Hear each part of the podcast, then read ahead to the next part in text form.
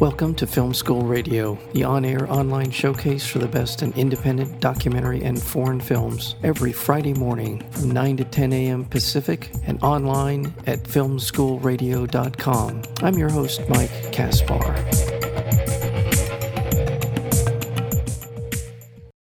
I'll Be Gone in the Dark, a six part documentary series debuting on HBO, is based on the best selling book of the same name and explores writer Michelle McNamara's investigation of the dark world of, of a violent predator dubbed the Golden State Killer, a timely inquiry into the macabre preoccupation with true crime and a precautionary tale of the dangerous lure of addiction. The story is a riveting meditation on obsession and loss, chronicling the unrelenting path of a mysterious killer and the fierce determination of one woman to bring the case to light and that is truly what this is about. The I'll Be Gone in the Dark is a wonderful documentary series running on HBO, as I mentioned. We're coming up on episode four, and there's more to come. So please, you want to stick around for the entire series. And we're joined today by the producer as well as one of the directors of this wonderful series, and that would be Elizabeth Wolff. Elizabeth Wolff, welcome to Film School Radio. Thank you, Mike, for having me. Thank you so much. Well, um, uh, tell me a little about how you got involved in this uh, in this documentary film. You have a background in documentary series production, but tell me a little bit about how how this came about. Um, yeah, I have a background in um, in news and in TV documentaries you know, Liz and I um, got to sort of know each other a little bit during her work on the Fourth Estate because we were both producing series out of Radical Media. And so when this came around, um, I knew right off the bat that I was really eager to work with Liz, and Liz reached out to me and said, "How do you feel about true crime?" And and I said, "You know, I um, try not to consume too much true crime, and you know, it's not necessarily." The, the place that I want to spend most of my time. It's a pretty dark place to go. And she said, okay, well, will you just read this book and um, tell me what you think? Uh, her office sent over a copy of I'll Be Gone in the Dark. I think it was a couple weeks after it was published in 2018 in February. And immediately I was so struck by the psychological mystery of Michelle and the way that Michelle focused on the survivors. And I immediately, whenever I read a story as sort of a documentarian puzzler, I constantly am looking out for the different audio visual elements. And so I'm reading this and thinking, okay, she she says this, she must have that. And it, you know, I started to piece together, okay, there's actually a lot of archive here. And I'm an archive nut. And and so I said, you know, Liz, like I'm I'm interested, you know, let's work on the development of this thing. And HBO, you know, had bought the rights. So it was basically, we needed to propose to them, you know, how we would do this, how many episodes, what would be our approach. And, you know, we met Patton, we, we did a, a little filming. And on day one of filming a book event, in Chicago, the Golden State Killer was captured. So as soon as that happened, it was kind of like, oh my God, we were thrust into one of the biggest true crime stories happening. And, and, and we were sort of addicted. And I thought, okay, I'm, I'm sold. I'm in it. I had gotten to know Paul Haynes and Billy Jensen and Patton. And I thought, okay, I'm, I'm on this journey. And, you know, that was in April of 2018. And, you know, we were working on the project up until last Friday. So it's been a really, really uh, long, exciting was it well it sounds like i think you answered the question it was always going to be a, a multi-part episodic yeah. series and um, well what was uh, for you and liz garbus you you mentioned the interview that you had done with Pat Oswalt, or you'd filmed him uh, as part of this. Um, was there a uh, how did you bring together all of these different elements? In in other words, there's a lot of law enforcement involved in telling of this story. Then there's also the victims themselves.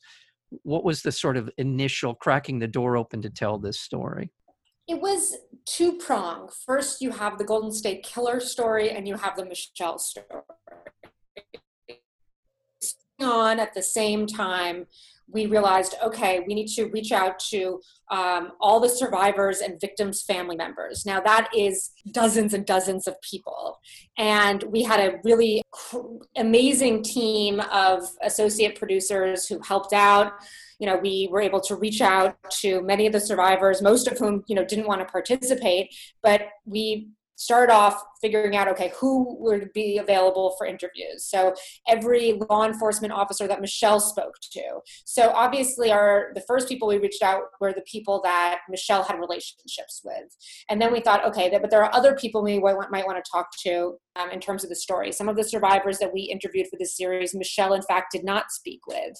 And then at the same time you know, we started this really intense effort to collect every piece of archive that we could find from Michelle and from Michelle's friends and family.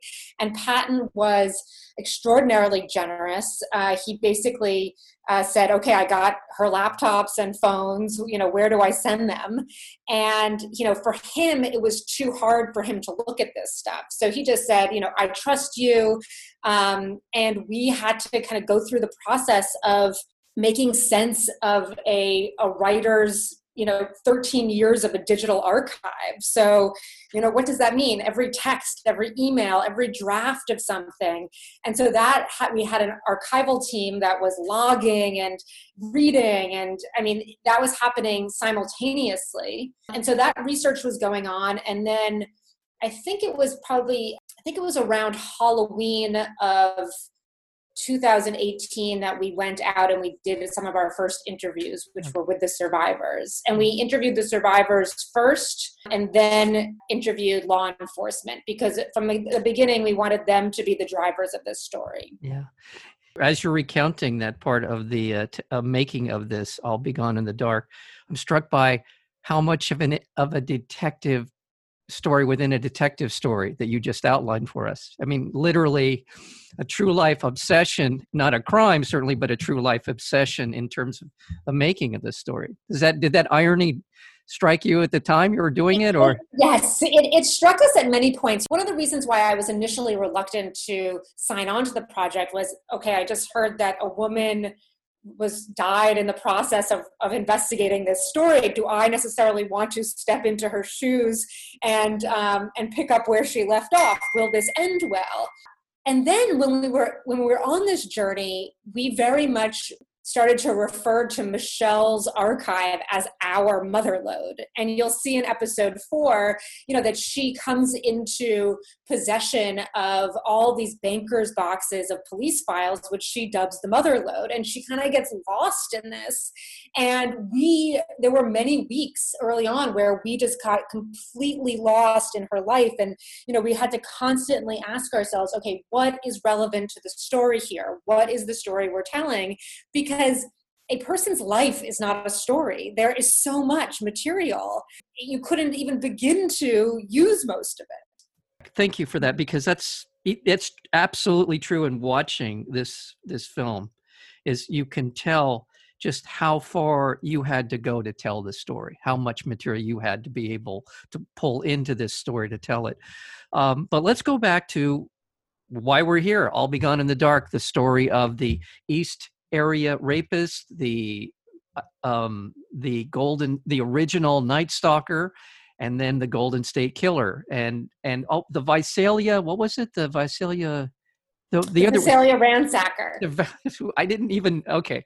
Visalia Ransacker. So let's talk about the origin part of this story, which is the East Area Rapist. Tell us a little bit about that part of the story in Sacramento in uh, the summer of 1976, there began a series of home invasion sexual assaults that was happening in a suburban neighborhood called Rancho Cordova. And it took some months uh, before law enforcement realized that these series of home invasion rapes were connected. By about November 1976 they realize they're connected and suddenly the whole uh, community is is alerted that there is this serial rapist on the loose. He has a very um, typical MO. He comes in usually in the evening or while you're sleeping. He wears a mask.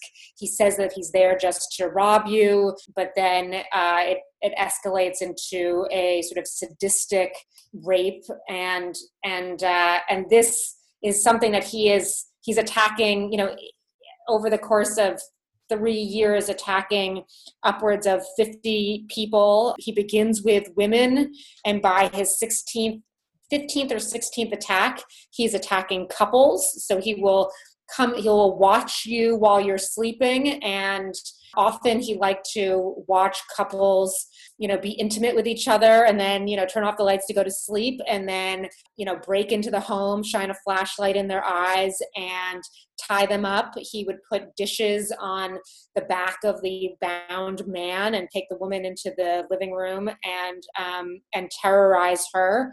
And you know this was a real a sick guy who who got off on terror. And then in 1979 he vanishes. And the northern california communities that he had terrorized suddenly don't you know suddenly he's gone. And the police officers you know dance with relief you know go back to life as usual. They stop looking for him. And little did they know that he had moved south and started attacking um, in Southern California and escalates to murder. Again, on the idea that people have not seen the series, it will uh, to this point only a few episodes. So I'm going to stop stop the uh, that part of the story for uh, right there, and then also this is a I think a way to talk about the 1970s, the 1980s, and about law enforcement's attitude towards these crimes. These were they were rapes, uh, and you explore in I'll Be Gone in the Dark this idea that law enforcement didn't perceive these crimes as something that rose to the level of ta- being taken very seriously. They were taken seriously on some level to try and find this guy.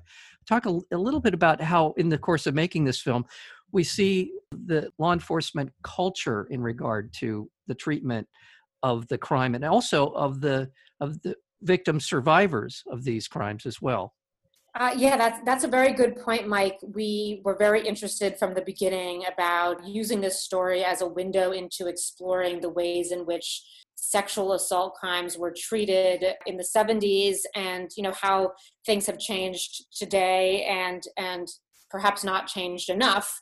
But in the 70s, sexual assault in many jurisdictions was not even considered a felony. It was not taken seriously. Women victims were could be compelled to go under hypnosis or see a psychiatrist. It was often sort of a, a she said he said kind of crime. Um, most rapists were not convicted and sometimes even if they were they would go to prison for a couple of days or a couple of months.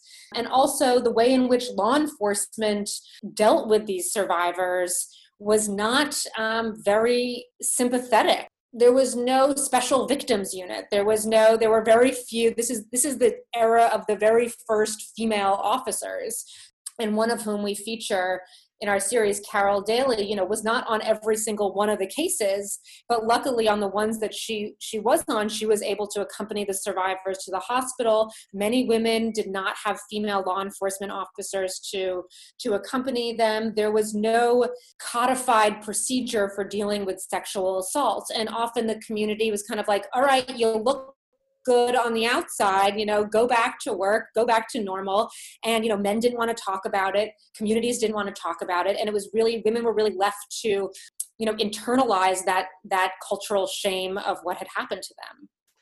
And i would take it a half a step further in in during that era.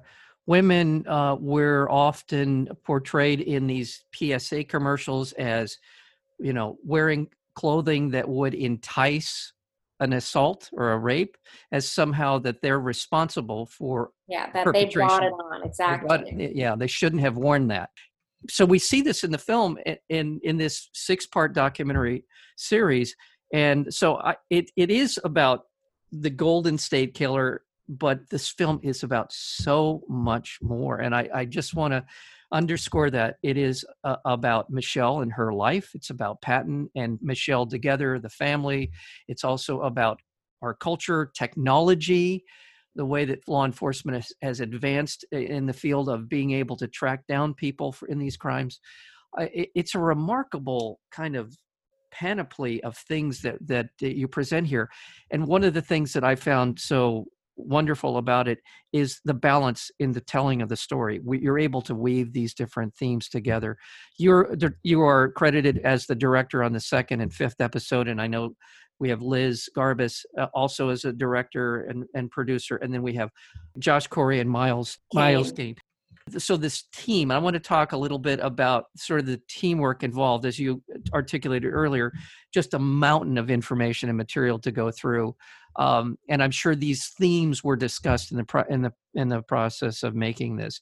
Just talk a little bit about the collaboration between all of you in making this film because it had to be daunting on a lot of levels, but I would imagine psychologically daunting as well in in doing this. Uh, yeah, well, you've asked a lot of questions there. I know. I'm so sorry. I'll um, cover a lot of ground. Start with just a little bit of the dynamic. I mean, Liz Garbus is, you know, the most prolific female documentarian working today. She is a, a dream to work with.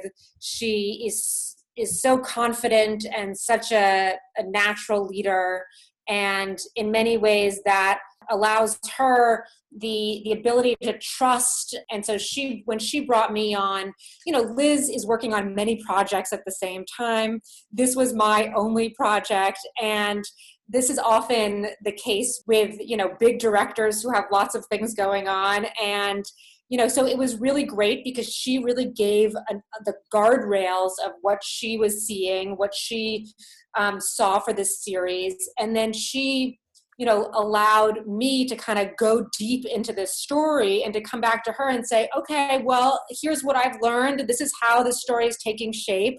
And she's very receptive very trusting and we would meet you know regularly to, to talk about themes to talk about our strategy for filming to talk about our our strategy for filming the visualizations the shadows. And that was really um, josh and myles made a great film. They're they're collaborators. They, they've been working on uh, as sort of co-filmmakers for their whole career and did a great film on netflix called voyeur about the writer gay talese and they um, really approach documentary filmmaking in a very cinematic way they have a beautiful artistic eye and they were always sort of prioritizing the visuals how is this going to look hmm. I'm prioritizing the story. Okay, the right. research. How are we going to put this story together? And Liz is sort of melding this all together.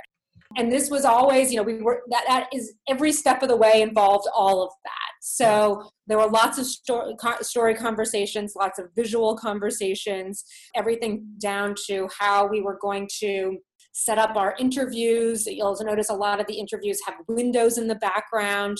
Uh, early on, Josh and Myles identified in Michelle's writing this clear sort of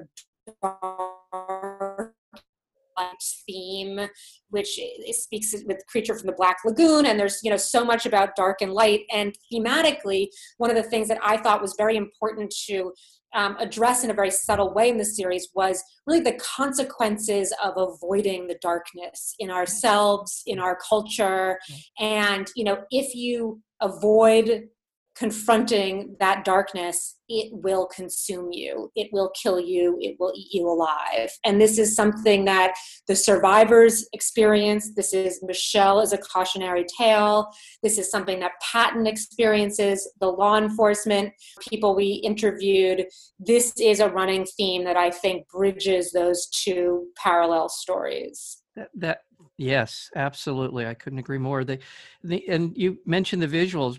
You know, there's there's the story as you described it. There is the sort of the the heart of the of the tale to be told, and then you get these visual flourishes in this film. You know, the the the the the, uh, the casting of a shadow across the across the yard, or the the tape recorder unspooling, or the all these different things that are that really are the the the icing on this visual cake that you've presented and uh, I, I just thoroughly enjoyed just the uh, from a cinematic perspective, enjoyed watching the film just from enjoying the, the different things that you have in it.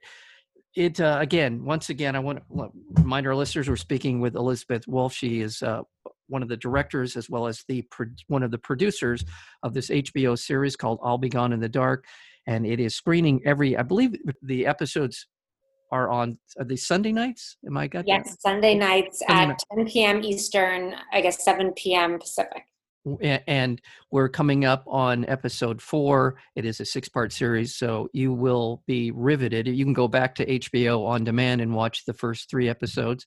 I want to once again say thank you to you and your entire team. And Liz has been fortunate enough to have on the show a couple of times now, and um, I'm so happy for her. I'm so happy for your work here. Uh, you will yeah just a terrific documentary series and it is the wave of, is this the wave of the future elizabeth? Is are we going to see it seems documentary series are just the new way to tell a documentary story.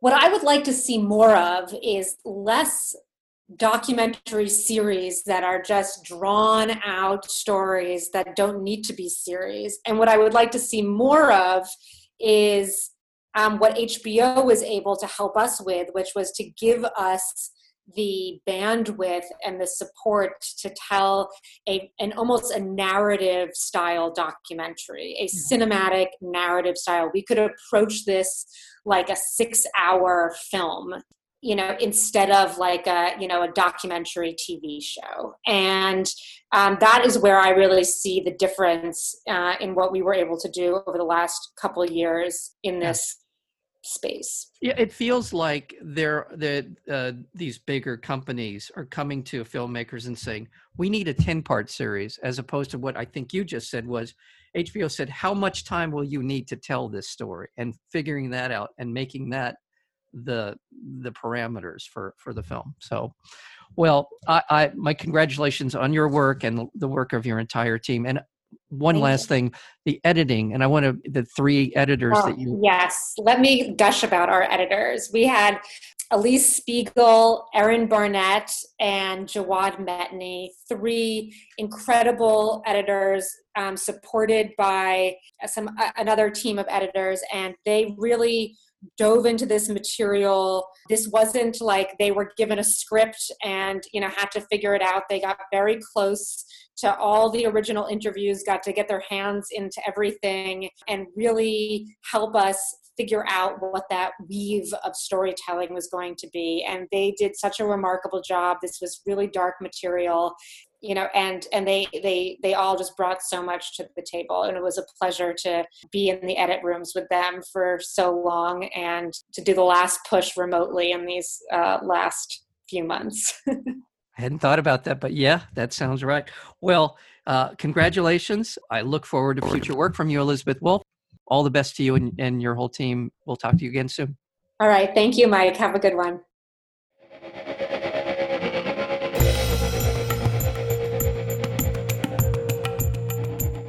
You've been listening to Film School Radio, the on air online showcase for the best in independent documentary and foreign films. You can find out more about the program at filmschoolradio.com. I'm your host, Mike Kaspar. Thank you for tuning in, and we'll see you next week with another edition of Film School Radio.